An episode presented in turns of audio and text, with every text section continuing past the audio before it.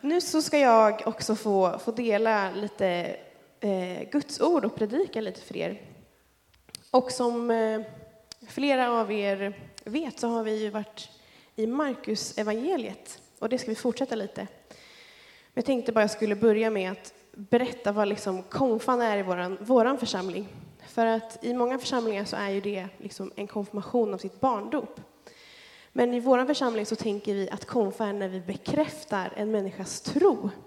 Man får själv liksom tillfälle under ett helt år att bara fördjupa sig i vad kristen tro är, grunderna i vad det är vi tror på och sen får man själv formulera den tron. Och det här gör vi liksom i tidiga tonåren för att man ska få möjlighet att, att utveckla också sin, om man har en barnatro, att liksom få börja gå in i en vuxen tro på Gud. Eller om man aldrig har haft en tro, att man kanske får börja fundera på de här tankarna och de här sakerna i sitt liv, vem Gud är. Och sen liksom genom undervisningen så är vår förhoppning att, att tron får bli liksom befäst och att undervisningen får stärka liksom och fördjupa den tro som man har, så man får liksom en helhet av vad den kristna tron innebär. Och vi, vi pratar såklart om också mycket vem Gud är. Att Gud är tre en, han, Fadern, Sonen och den helige Ande. Och möjlighet att lära känna Guds olika delar. För att konfirmation, det ordet, det betyder att bekräfta. Och det som vi bekräftar, det är tron. Och det går liksom i flera led. Vi som församling har idag fått vara med och bekräfta eran tro. Och Gud bekräftar sin nåd och sin frälsning i deras liv. Och sen så får man liksom, får vi vara med och bara be för det och välsigna det. Och det har vi fått göra idag i Helena och Abigails liv. Men konfan är faktiskt inte den enda gången i livet som vi behöver bekräfta vår tro. För vi behöver göra det om och om och om igen, hela livet ut. Det räcker inte att man gör det när man är 14 och sen så är det klart, utan vi behöver fortsätta göra det. Och det handlar faktiskt den här predikan och det här kapitlet lite om. Och vi är faktiskt framme vid den allra sista delen av Markus. Kan ni tänka er? Sen i maj har vi gått igenom kapitel för kapitel, evangeliet om de goda nyheterna om vad Jesus gjorde när han levde här på jorden, enligt Markus. Och sen första stund så har vi konstaterat att det är en riktig actionrulle.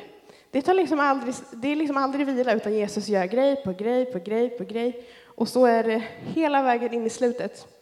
Han lämnar inget rum för eh, liksom, ja, några mellangrejer, utan han tar bara med det allra viktigaste. Och ni som kommer ihåg från i maj, vi började ju med i kapitel 1 att här börjar evangeliet om Jesus Kristus, Guds son. Och ända sedan dess så har Markus ställt frågan, vem är Jesus? Vem är den där mannen från Nasaret? Och det har vi fått leva i de här månaderna och den här sommaren. Och förra veckan så predikade Christer om att det var en romersk soldat som när Jesus stod på korset så utbrast han. Den mannen var verkligen Guds son. Jesus var Guds son, fullt ut människa och fullt ut Gud. Och hela det här evangeliet pekar på vem Jesus är. Och kapitel 16, som vi ska vara i idag, det börjar med att det är ett gäng kvinnliga lärjungar som samlades vid Jesu grav när han har dött. Och de funderar, hur ska vi kunna rulla bort den stora stenen som de har rullat fram för graven? Men när de kommer fram så ser de, den är bortrullad. Det finns ingen sten framför graven. Och det finns inte ens en Jesus i graven. För de hittar en annan snubbe där inne som, som vi brukar anta är en ängel som säger att varför är ni här? Jesus är inte här, han är uppstånden. Gå och berätta det för alla andra lärjungar. Gå och berätta speciellt för Petrus, jag vet inte varför han nämnde Petrus, men han behövde väl höra det, att Jesus var uppstånden. Men sen står det faktiskt så här, de blev så rädda så de bara sprang därifrån och berättade inte för någon. Och i de allra tidigaste manuskripten som vi har om Markus så slutar det där. Det slutar med några rädda lärjungar som, säger, som inte vågar berätta för någon. Och det blir den här frågan hängandes i luften. Vem var Jesus? Vem var den där mannen? från Nasaret. Och det är ju liksom för att vi som, som läser, vi som är mottagarna av den här texten, också ska få ställa oss frågan och själva besvara, vem är Jesus? Vem är han för mig? Vem är han för oss? Vem är Jesus i Enakyrkan? Och det är ju lite det som konfirmanderna har fått göra det här året, fått ställa sig frågan, vem är Jesus? Och formulera den tron som har fått växa i dem. Den personliga tron och den personliga övertygelsen. Och det får vi också göra när vi ställer oss frågan, vem är Jesus? Men sen, i de allra flesta biblar, så fortsätter kapitel 16 ändå. För det är några som tänkte att vi kan inte bara lämna det med att de inte sa till någon. För i alla andra evangelier kan vi berätta om att, att Jesus uppstår, han besöker lärjungarna och han hänger med dem i 40 dagar. Och precis innan han, han lämnar jorden eh, så berättar han någonting väldigt viktigt. Jesus hade ju hängt med sina lärjungar i, i tre år och det är det som vi har fått följa väldigt mycket av. Han har gjort under och tecken och han har predikat om Guds rike. Och han har berättat om vad han ska göra och han har berättat utan att säga vem han är. Med hela sitt liv har han berättat vem han är. Och det sista som han skickar med lärjungarna, det tänker jag måste vara riktigt viktigt. Och det tänkte väl de som la till det här i Markus lite senare också. Och Jesus sa till dem, gå ut i hela världen och förkunna evangeliet för hela skapelsen. Den som tror och blir döpt ska bli frälst, men den som inte tror ska bli fördömd. Dessa tecken ska följa dem som tror. I mitt namn ska de driva ut onda andar, de ska tala nya tungomål, de ska ta ormar med händerna och dricker de något dödligt gift så ska det inte skada dem. De ska lägga händerna på de sjuka och de ska bli friska. När Herren Jesus hade talat det här till dem togs han upp i himlen och satte sig på Guds högra sida. Och här kommer det som jag tror att de verkligen ville lägga till, för att de, de gjorde ju faktiskt det här. Och de gick ut och predikade överallt. Och Herren verkade tillsammans med dem och bekräftade ordet genom de tecken som följde dem. Och det här är ju faktiskt inte bara det uppdraget som Jesus gav till sina lärjungar där och då, de här tolv, liksom, eller de här som hängde med honom där på jorden, utan han ger det här uppdraget till alla oss, till alla vi som följer Jesus. Alla vi som följer Jesus är hans lärjungar. Att vara lärjunge betyder att, att följa någon. Och, så det här är vårt uppdrag.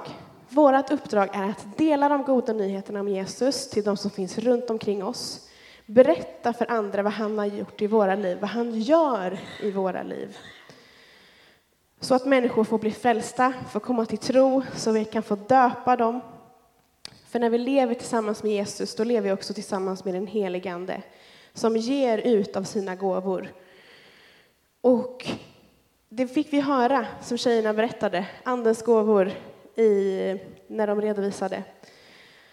Och alla vi som tror på Jesus har fått blivit fyllda med en heligande, så alla vi kan få de här gåvorna av den helige Ande. Vi kan få be för, för sjuka som blir friska. Vi kan få leva ett annat liv än vad vi gjorde innan, när vi får följa Jesus. Och hela livet så får vi ta nya steg i tro med Jesus. Det kanske började för dig, om du är frälst, att du tog emot Jesus, du började lära känna honom, blev nyfiken på vem han är, började läsa Bibeln kanske. Och någon gång på din vandring med Gud kanske du valde att döpa dig. I dopet så får vi liksom säga att jag vill följa dig, jag vill börja ett nytt liv tillsammans med dig Jesus. Och efter dopet så kanske du kände att ah, men nu har jag fått så mycket i min tro så jag vill ge vidare till andra. Och sen så kanske du liksom fick börja föra andra människor till tro och så vidare. Vi kan ta många steg i tro med Jesus hela livet.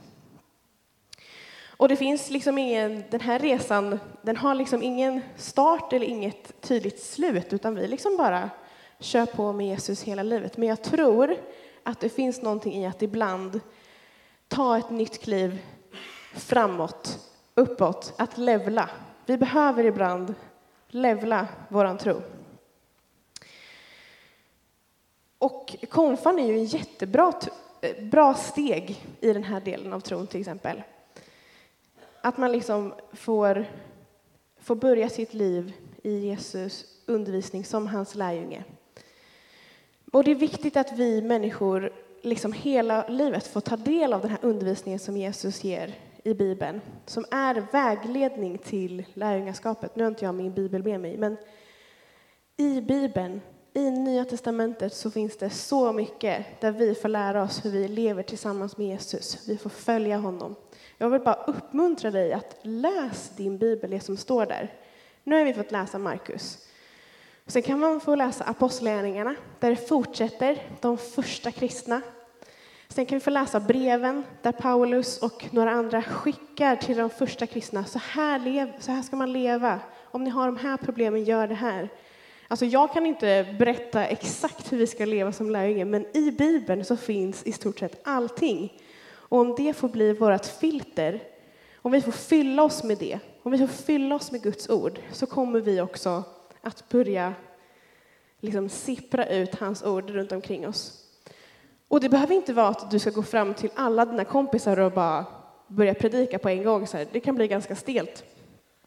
Men hur vi lever våra liv, när vi får leva vårt liv tillsammans med Jesus, tillsammans med hans ord och visa den kärleken till människor. Det är så de förstår. Så här står det i Galaterbrevet 6 och 6. Men den som får undervisning i ordet ska dela med sig av allt gott till den som undervisar honom. Vi behöver liksom fylla oss med Guds undervisning som finns i Bibeln så att vi kan dela med oss av det.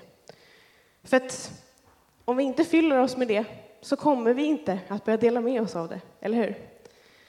Jesus är väldigt tydlig med när han berättar på ett ställe att den som lever efter hans undervisning är som en man som bygger sitt hus på klippan. Det är en stabil och trygg grund i livet. Har ni hört den här sången? Jag sjöng i alla fall den i söndagsskolan. Bygg inte hus på en sandig strand. Bygg inte hus på grus. Kanske verkar det okej, men en dag ångrar dig. Du måste bygga huset en gång till. Sjung med ni som kan. Vi måste bygga huset på ett berg.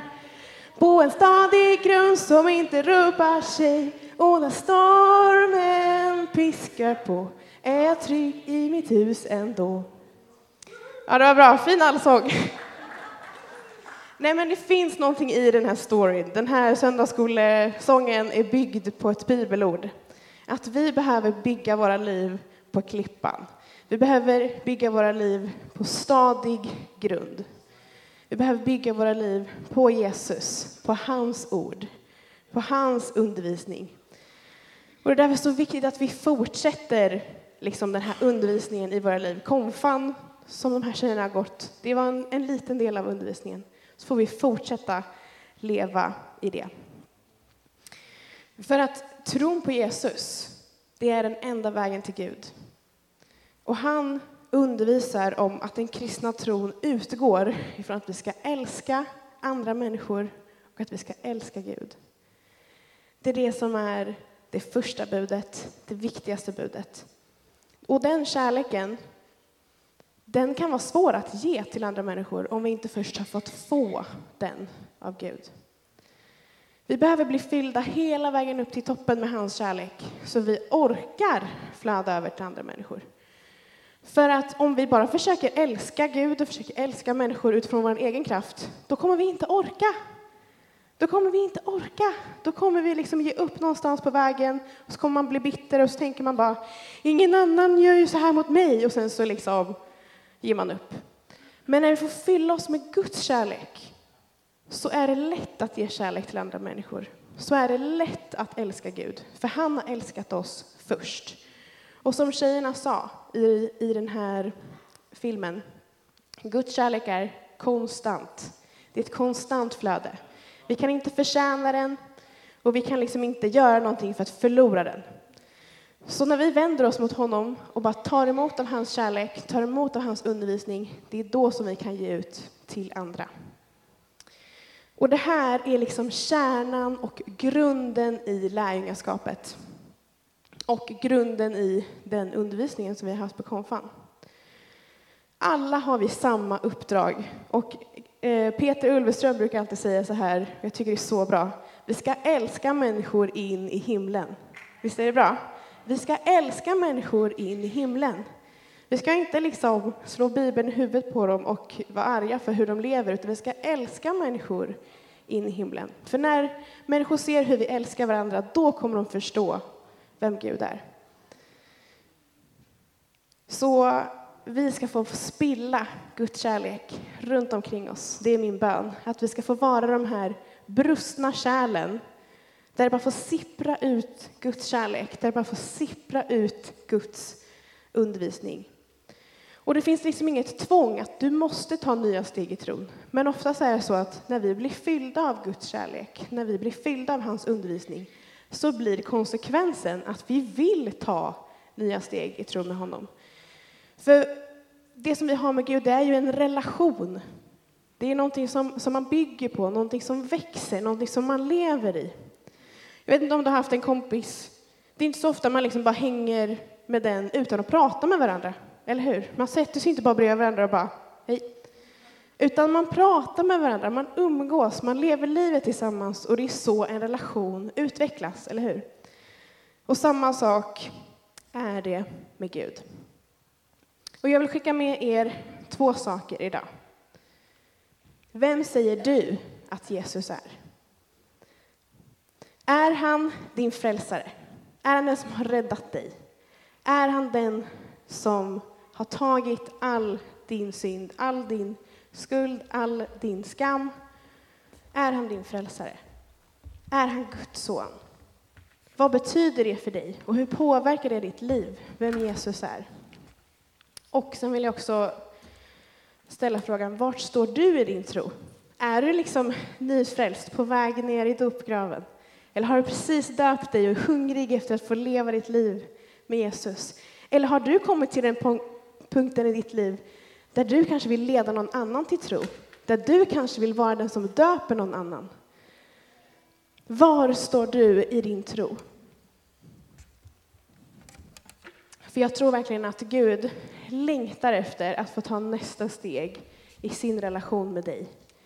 Jag tror verkligen att Gud längtar efter att få se dig ta nya steg i tron utifrån vem Jesus är, inte utifrån vem du är. Utifrån vem Jesus är och vad han har gjort i ditt liv så vill han ta nya steg med dig i tro. Och ibland behöver vi fråga oss själva, hur ser det ut för mig? Hur ser det ut för mig? Gud, vad vill du att jag ska göra? Här är jag, sänd mig. Ibland behöver vi säga så till Gud och så får hans vilja ske i våra liv. Och så får hans kärlek vara det som sipprar ut i våra liv. För det här med kärlek och tro, det hänger ihop. Kärlek är en konsekvens av vår tro, för att Gud är kärlek. Vi tror på kärlekens Gud. Så jag tänker vi tar en stund nu i, i lovsång och tillbedjan där du bara får, får ställa frågan, vem är Jesus?